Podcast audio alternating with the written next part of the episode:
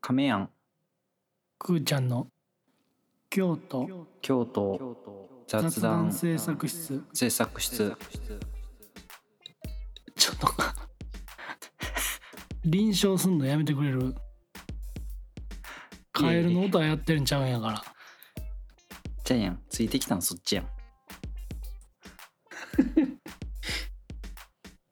時空歪んでるやん。なんかどでもこう。あの0.5秒の間にお互いの時間追い越し合ってたやん。そうそうそう。でも最終的にバツッと合わせにこうかかったね。はい。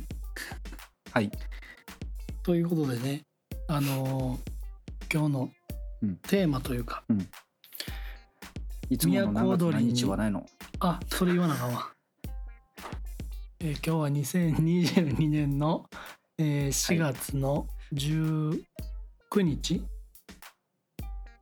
え？19何日？違う違う。にえっ、と20 20日。20ですね、はい。20日です。20日です。はい。はい。もうちょっとちらっと言っちゃいましたけど、言っちゃったけど。うん。昨日都踊りに行ってきまして、いいですね。はいまあ、あの都踊りは何ぞやと。確かに。そう言われると、方も、ううんん、いらっしゃるかと思うので。うん、あのはい。都踊りをご存じない方のために、えー公式ホームページの解説文を読みます。はい。えー京都に春を呼ぶ風物詩都踊りは京都最大の花街祇園公部の芸妓舞妓による舞踊公演開催期間は4月1日から約1ヶ月名高い用意やさんの掛け声とともに銀襖の前の総踊りで幕を開け「らんまんの春」「夏金秋の秋」えー新雪の冬そして再び春の花見で幕を閉じる華やかな舞台は明治5年の創始からの伝統です。会場は祇園後部歌舞練場を本拠地としていましたが現在は耐震工事計画により休館となり舞台を移して開催しています。はい。はい。ということでえーまああの芸妓さん舞妓さんが、えー南座でね今回はあの歌舞伎とかうんうんうん。よく、えー上演されている会場で、えー約1はい時間ぐらいね、へええーまあ今春夏秋冬春っていう、まあ、全部で8つぐらいのこう物語というかパートがあって、はあはあはまあ、全部何かしらのこう物語がちゃんとあって。あうん。でそれに合わせて、えー音楽。うんうん。もあって。うん。で、えー舞妓さんがこう踊らはるっていうものですね。うんあその物語は劇的なものではなくて。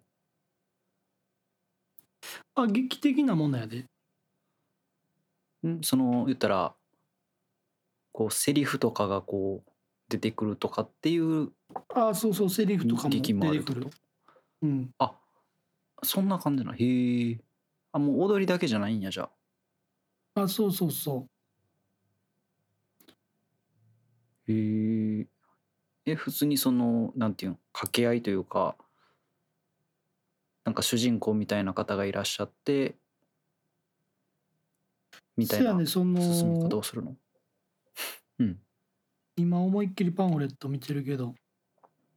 うん。なんかしかもこう毎回ちょっと違うみたいやね。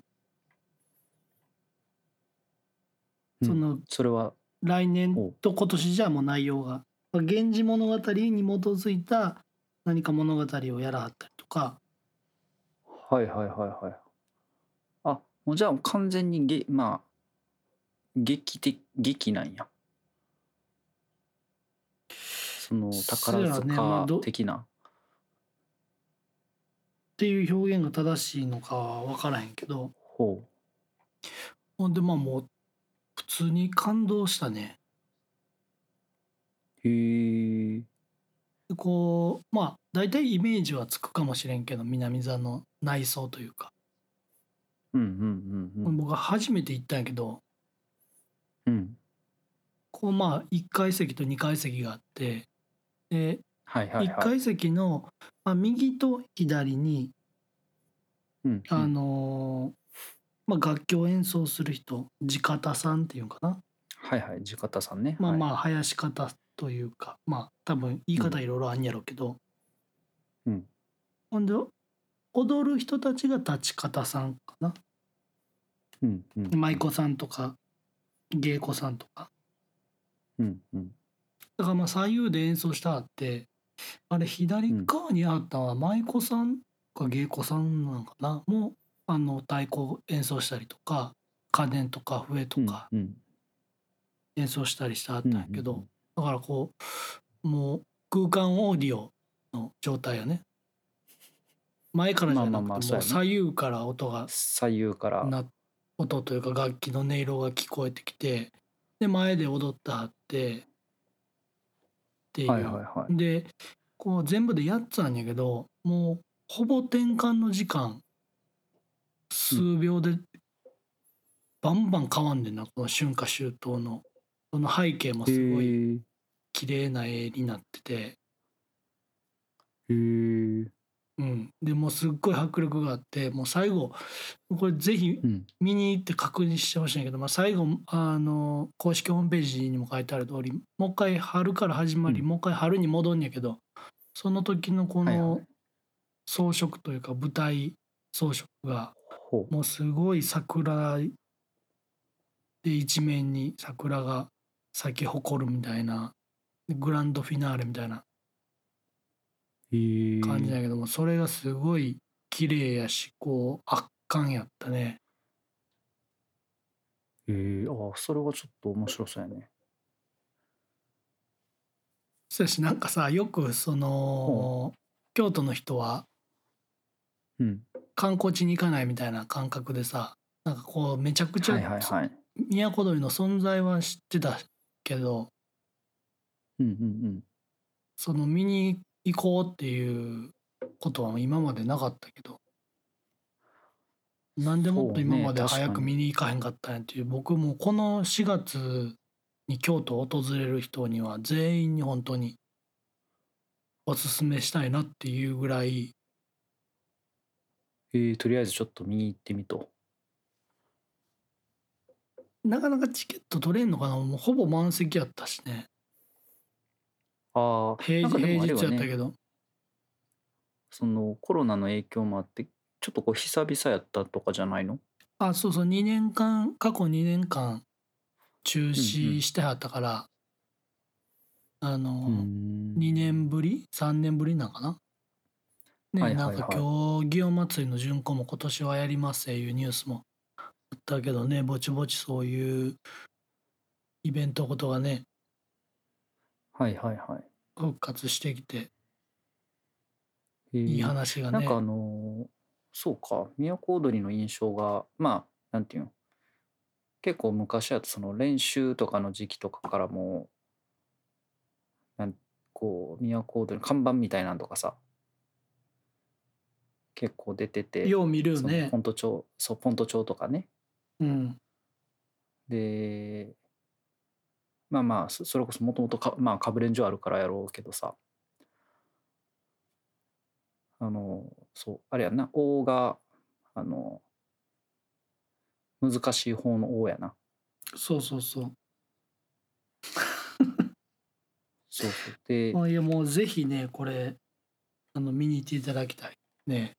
やっぱさえー。あのー舞妓さんとねあのお茶屋さんで、あのーご一緒するようなことってなかなかね、うんうん。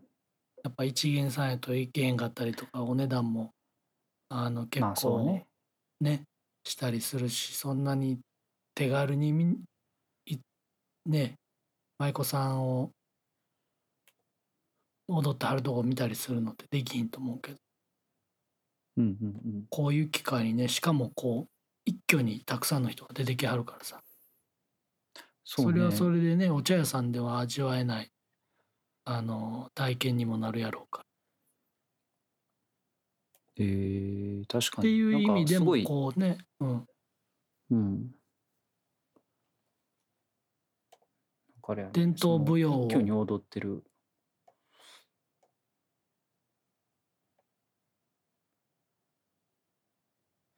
なんかなんか言おうとしてたんちゃうんかいいや違う違う。なんかその聞いてて、なんかいっぱいの人がこう踊ってはるっていうイメージはあってんけど、そういうストーリー性のあるあストーリーもがあるっていうのはね。ね、うん、そうそうそうそう僕もなんかただただこそうそう、みんながこう、いっぱい集まって踊ってるってういう。そうそうそうなんかある程度こう曲があるっていうのは知ってたけどうんうんうん。でもなんかあんな風にストーリー仕立てになってるっていうのは知らんかった。うーん、あ、そうなんや。ほんでまああのパンフレットが売ってるから、はいうん。それに全部解説が書いてあんねん。ああ、この、まあ、春はこういうストーリーでみたいな。あそうそうそう。とかあとその演奏してはる人とか舞妓さんとか芸妓さん含め全部こう名前と顔が載ったページもあったりとか、へーうん、してしかもこれも700円なんやけど、まあ、もちろん協賛とかもあるとはいえすごい読み応えのある。えー、そのインタビュー的なものっていうの？まあインタビューというかその代表の方の、はいはいはい。会ご挨拶みたいな。うん、ご挨拶みたいなのかあとその舞台装置を作ってある、あのーうんうん人のコメントみたいなものっててすごいあこんなこだわってやったはんやなっていう。父の背中を追い19歳でこの世界に入りました、ほ昔気質の見て覚えろの世界ですから父も見て覚えろの一言で本当に教えてくれません見て覚えろは目を肥やせやと思います。お客様の目線に立ってあらゆる舞踊りの歌舞伎衣装照明音響を五感で感じ自分なりのやり方を考え次の舞台で応用するまだまだ精進せなあかんと思います。一部抜粋やけど。う。こういうやっぱりそのね伝統的はいな現場にいらっしゃる方のこうスタンスというか身の引き締まる思いはいはいはいまあちょっとね。うん確かに確かに。すぐね、マニュアルつけ作れとかさ。ちょっとね。今はねうんまあ、言われがちやけど。まあでもねこれやっぱりこう見て覚えろっていうのは目を肥やせっていうことなんですっていうこううんうん。セルフフォローしてはるまあまあ、受け取り側のね。うんうんうんそうそうそう。それこそ、こう、なんていうの心構えですからね、それは。ねはい、はい。いやこれねぜひパンフレットもあの結構こう開演ギリギリに行ってさパンフレット買ったはいいんやけど、あのもうまあ読読んでるむ間もなく暇もなく始まってもうたから、はいはい。だからこう読みながら見るみたいななんかはいはいはいはい。やったからちょっともう30分ぐらい前に行って、はいはい。まあ、か会場が30分前やから30分前しか入れんねんけど はいはい。いやこれスパンフレット買ってある程度読み込んでから見たらもっとおもろいんやろなっていう、うん、うーん。え、でもどうなのその何人ぐらいこう、いまあ一番多い時は出てきはる？うわ何人ぐらい出てきはんやろもうでも2 3 0人こう舞台にザッて並ばる時があったよ。で綺麗に全員同じ動きというかね舞を合わせてはいはい。いやなんかすごい練習とか大変そうなんやろうなっていう、そその なんというか苦労というかもう感じちゃうあの楽器の演奏とかもさあのこうはいはいいう伝統的な音楽ってあの祇園祭りのお囃子とかもそうやけどさ、まあうん。A メロ B メロ C メロみたいな構成がさ普段聴いてる音楽とはいはい全然違うし、音階も違うからなかなかこうはいはい。はい入ってこへんこともないけど覚えづらいというかはいはいはい。まあまあもう別のものとしてこそうそうそうあの変拍子やっう、たりとはいはい。かはいはい。するから、なんか音で覚えたりするタイプのね。そうそうそうだからもう一曲丸ごとで覚えなあかんみたいな構成っていうよりもはいはいはい。感じもするし、まあ、それもなんかさあの相まってちょっとこう楽器演奏してはる人の方ばっかり見てもうたりとか ああ、なるほどね。こう、林とか、こう、そうそうする身からしたらね。うんうんうん痛いこと叩いてはるけどあれもなんかめちゃくちゃいろいろ言われてそこまでたどり着かはったんやろなっていうなんか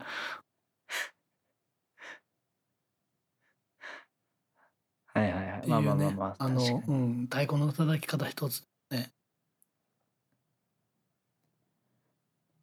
ていうのもあったりとかしてもう1時間やからあっちゅう前でまあでもそうね、1時間やったら結構、早そうね。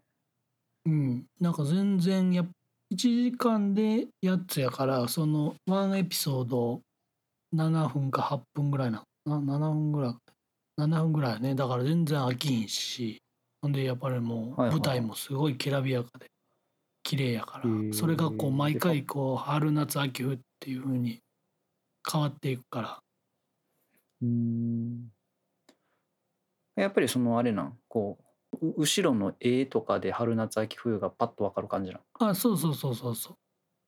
あとねやっぱお土産お土産コーナーもねすごく充実してるあのお皿にさあのクリーム色のお皿にさこう串団子みたいな模様が書いてあるやつあるやん。わからん。え、どういうこと？どういうこと？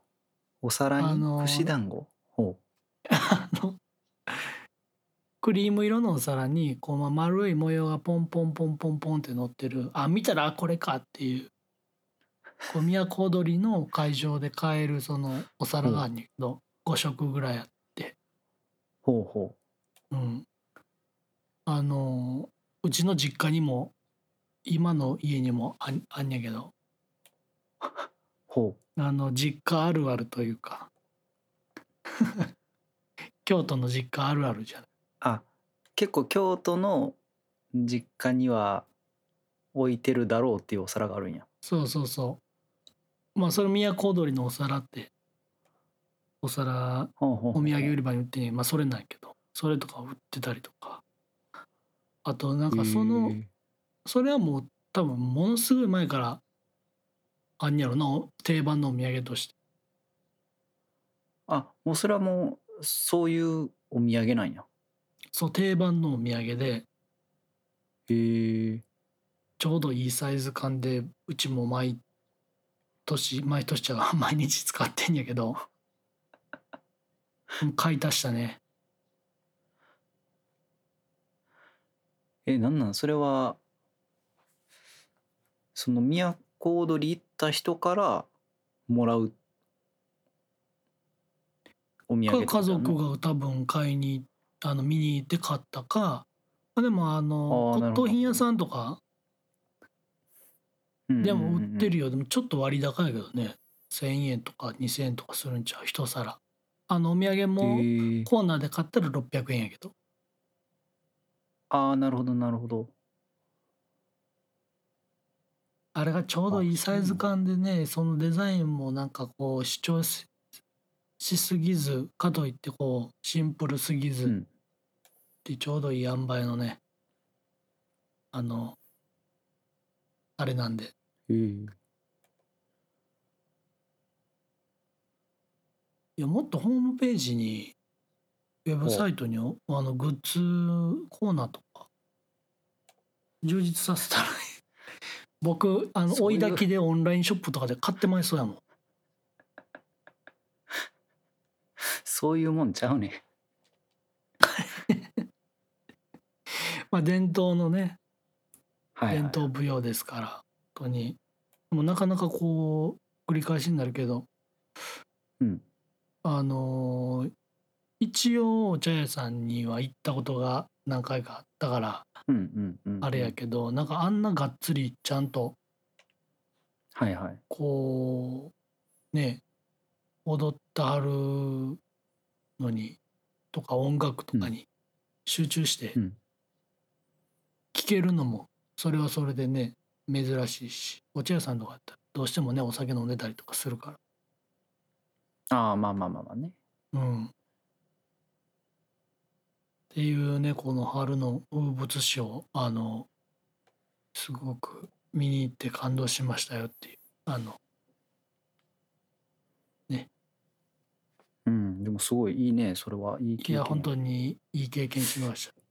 あのチケットをちょっとこう関係者の方に手配いただいてはいはい。本当に。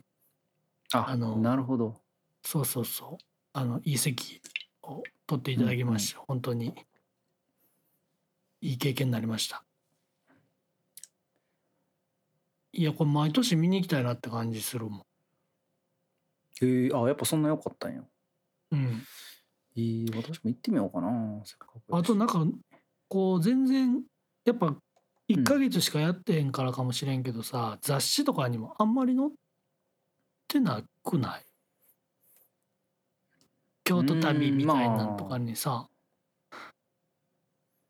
まあそうね。まあそのなんていうの、ん。京都の中の京都本とかにはそんなに載ってまあ載ってないんちゃうかな、るんか。どうなるな。分からんけど。逆逆に京都の中では載ってないんちゃう？うん。まああの観光ツアーみたいなのできてはる人らもやはったけどね。うんうんうん。まあでもあらあそこにいた人でどれだけこう京都の人やったよ。なまあもう明らかにこう関係者っぽい人というか。はいはいはい。あのお茶屋さんの関係者の方がなんかこうお客さんと来てはるみたいな。とかはいはい実際はいはい。舞妓さんが見に来てはるみたいなとか、ああなるほどね。うん、そのまあこう当番制やろうからあああれはどうなの？まあちょっとその辺はねなんともこう踏み入ったところで分からんかもしれんけど全舞妓さんが対象まあ舞妓芸妓さんが対象なん？選ばれし。このいやどうなんやろな。まあまあそれは全然どうやろう。分からへんわ。めあの1なんかその年目でもうん。めちゃくちゃし練習してうん。出なあかんみたいなのもあるかもしれへんしな。はいはいはい。確かにそう言われるとその辺あんまりね僕らも知いらんやそうそうなんかそういうさなんかあのーわざわざ多分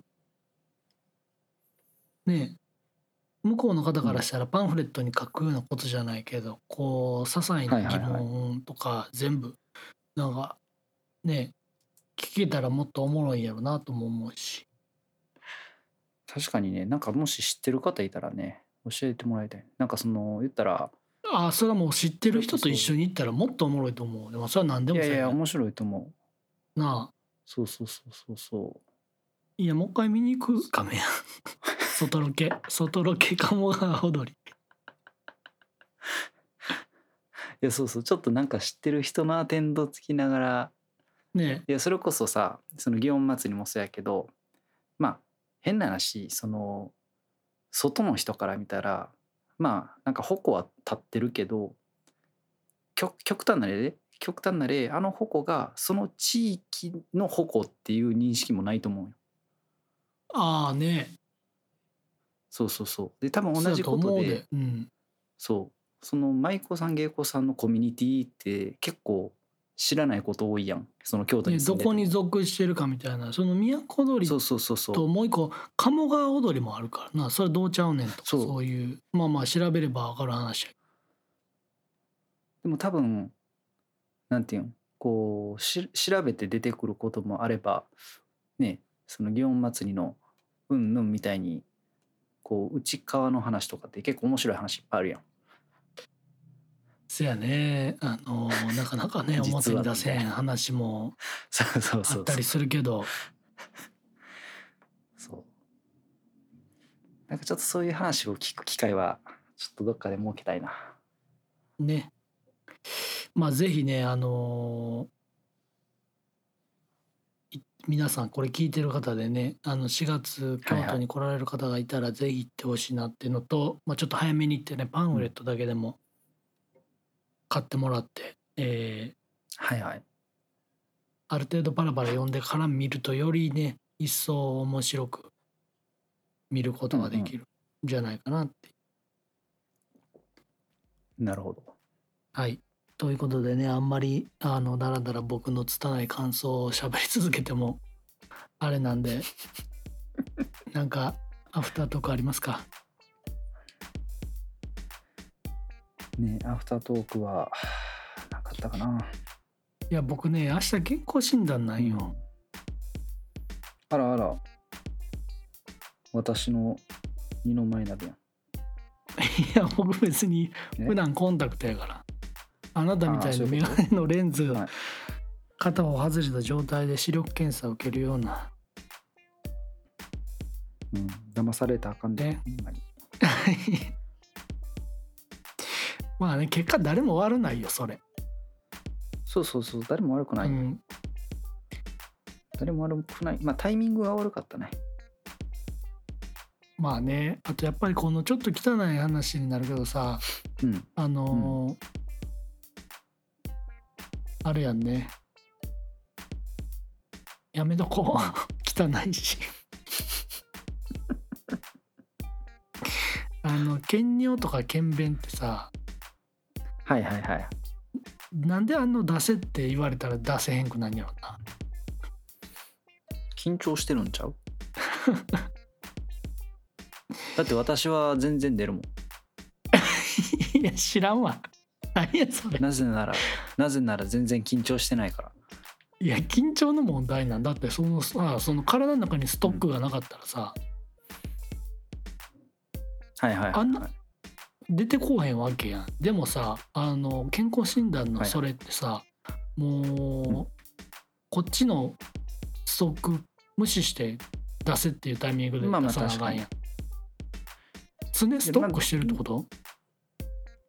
いやというかそのやっぱ健康診断に合わせてストックしていったらいいわけやん。そのまあ朝朝しかりまあ何時に行くか知らんけどさ。在庫管理が徹底されてるね。そうそうそうそうそうそう。アマゾンの倉庫やん。いやほんまに。何やったっけ？ジャストインタイム的な。亀ヤンプライム？いやいや。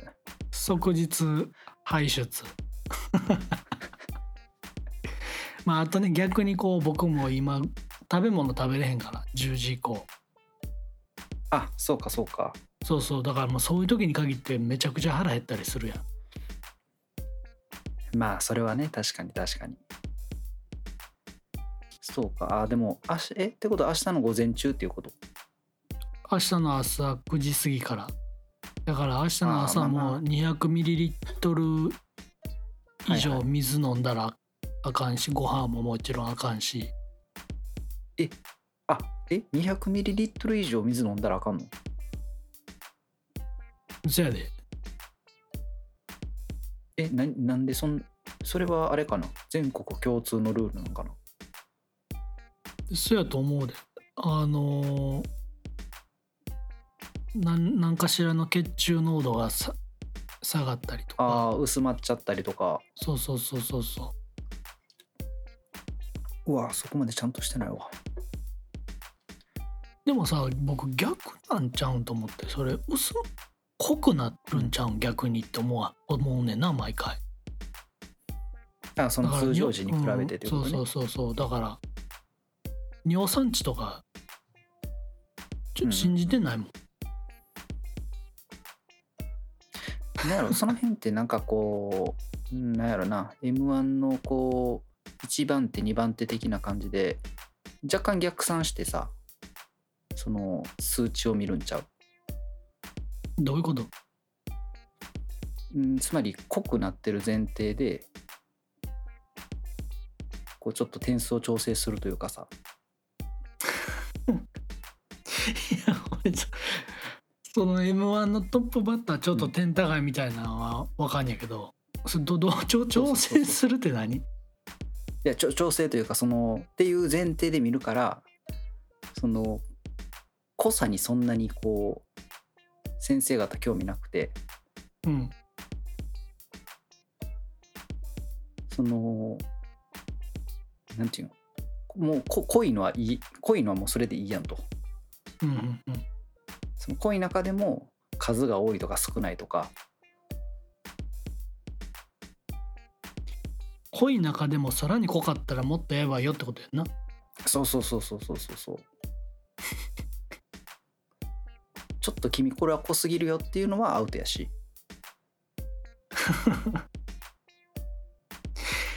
そうただう薄薄まりすぎるとそのもう分からんくなるんじゃんもうねなんか新福菜館食べに行ったのに町中華うの醤油ラーメンみたいな色やったら、そうそれはそれでなんかな。んかあったんかなってなるもんな。体調悪いんかな。まあ普段の新福菜館のおつゆの色の方が あれやけどね。まあこんな話いつまでしてもしゃあないから。都鳥の後に何の話してんねいやいや体に気を使わななっていう話ですよ。んはいはい。もう結果来たん？健康診断の。結構来ましたよ。うん異常なしな。異常異常うん異常はなし。でも異常はなしやけど雑談力上がってますねって書いてあった。いやえっとねそこに関してはノーコメントやった。あそう。じゃあまだまだってことだよね。そうそう多分。なんかその辺も診断してほしいよね。なんかそういうあの、はいはい健はいはい。健康じゃないけどビジネススキル的なね。これはビジネススキルなのか？そもそも。まあ知らんけどななんかあかんとこあったん？あの何やったかな。なんか多分そのコレステロール的なやつですよ。そらもう毎日ビールやお酒飲んでたらそうなるんちゃうの、でも糖質75%オフって書いてるででも25%は摂取してるやん。僕お茶やもん普段。夜ご飯の時の飲み物と。僕糖質0%うんまあ。や、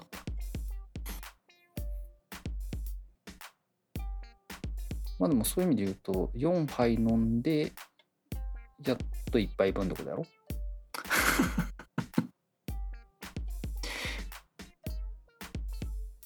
だ4杯飲むまではもう飲んでないと一緒。何？何を低学年の算数してくれてんねんこんな夜の11時半に。でもこれは会社の人に教えてもらったんよ。そんな会社辞めなさい。昔大阪王将でさはいはいはまさに糖質と同じでなんかニンニクの匂い75%オフかなんかに50なんか80%オフみたいな。いなんでほんのり入れたんやろな。もうもはやゼロ王将とかやったらあるやん。か？ああそうそう。ニンニクゼなんか今は結構あるけどまあ昔結構前前かな？なんか昔は多分その技術自体がなかったというか、まあ、まあそれやったらニンニク入れなっていう話。ニンニクを入れるか入れへんかに技術関係あらんやん。そうあでもあれ量だけの問題なんかな？いや量だけの問題ちゃう？普段 100g 入れてんのをさ 20g にしたら80%オフってことやろ？あでもそういうことか。いやなんかそういうこう新しい技術的な話でこう匂いを抑えてるだけなんかなって。入ってる量は同じやけど。いやもうすでに出来上がった餃子からニンニク80%分抜くんはしんどいやろさあそうそうそうそう。いや例えば その100%ニンニク入ってるけどこうある食材を入れることで匂いをカットできる的なさ。あそっち？もうそれやったらニンニク入れて入れへんかったらええだけの話やってなるやん結局。めちゃくちゃ遠回りするやん。そう。まあでもその時に言われたんはなんていうの？まあ80%オフやから5皿食べるまでは食べてないと一緒やでって教えてもらって。でニンニクはな？でもニンニ匂いが。食べてないと一緒そうだからもう匂いがしないっていうふうに教えてもらったんよ。もうそもそもビールをあビールじゃうわ。そもそも餃子食うてる時点でさ、はいはい。なんかその付帯されるこうビールであったりとか唐揚げとかさうんうんなんかす全てが起因してるやろ匂いに結局のところ。だからもう王将大阪王将行った時点でもう。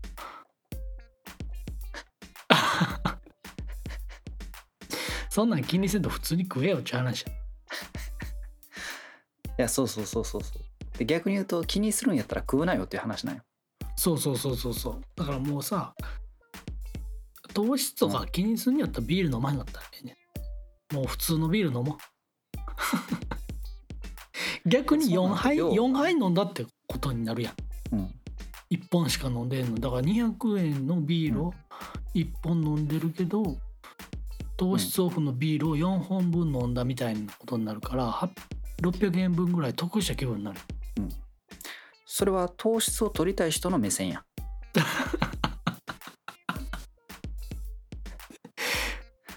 それはね確かにそうやね。あのアルコールを取りたい人の目線ではないんよあなるほどね。そうそう。そ いやもう。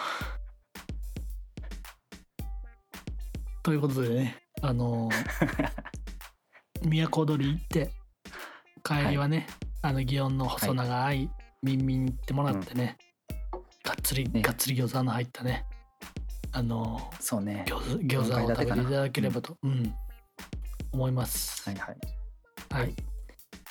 ということでね、僕ら共同雑談制作室は皆様からのお便りを募集しております。概要欄にお便りフォームを記載しておりますので、えー、2人に話してほしい京都のホットなトピックを、えー教えていただければ、2人で話したいと思います。はい。はい。あとですね、えー僕たちの、えーグッズを今販売しております。銭湯タオルでございます。えー銭湯に持っていくのにぴったりな、えーサイズ、厚さ。うんいや、えーそちらも概要欄に、えーリンクを貼っておりますので、えーもし、うんえータオル不足を投げかにね タオル不足を嘆いてらっしゃる方がいらっしゃればあのぜひはいはいいっぱいご購入いただければと思います。一人当たりの購入制限とかないからね。そうねあの5枚とか気をつけなきゃ6枚とかね買ってあの塗ってうん。バスタオルにしてもらってもいいから。あ確かに確かに。あとなんかね雑巾にしてもらったりとかさ。こう都踊りの皿みたいにこう配ってもらうのもいいかね。ねもういつかねあのーはいはい。僕たちのタオルが、えー実家あるある京都雑談制作室のタオルが家にあるっていうような状態を作りたいなっていうふうに思ってるので。確かに確かに。転売したら値段が上がるべきなね、そうそう。だからもう僕らももっともっとこうね。もうそれやったらただのタオル屋さんやないかいう話 はい。ということで、えー今日もね長々と喋ってしまいました。はいはいはいポッドキャストのセオリーはこうねうん本来であればもうちょっと短くないといけないらしいですけどもうセオリーにとらわれたらダメよ。うん。まあここまで聞いてくれたはるねうんここまで聞いてくれたはるっていうことはもう相当なファンやからそうね、ポッドキャスト向いてないね。いや聞くのに向き不向きないねいやいや、でもその、そういうセオリーができてるっていうことは、そういう人たちが多いっていうことやん。ポッドキャストを聞いてる。みんな忙しいからね。もうねもう。そうそうそう。倍速で聞いたり。あ倍速で聞いたらちょうど30分や。僕らのポッドキャスト。30分は短いの？長いの？ちょうどいいねだから僕らでもさ人よりも倍長長く間を取って喋ってるから確かに確ちょかに。間を大事うんにしてる。これもね、ううんんちょうどいいんじゃないでしょうかはいということで、えーお疲れ様でしたお疲れ様です。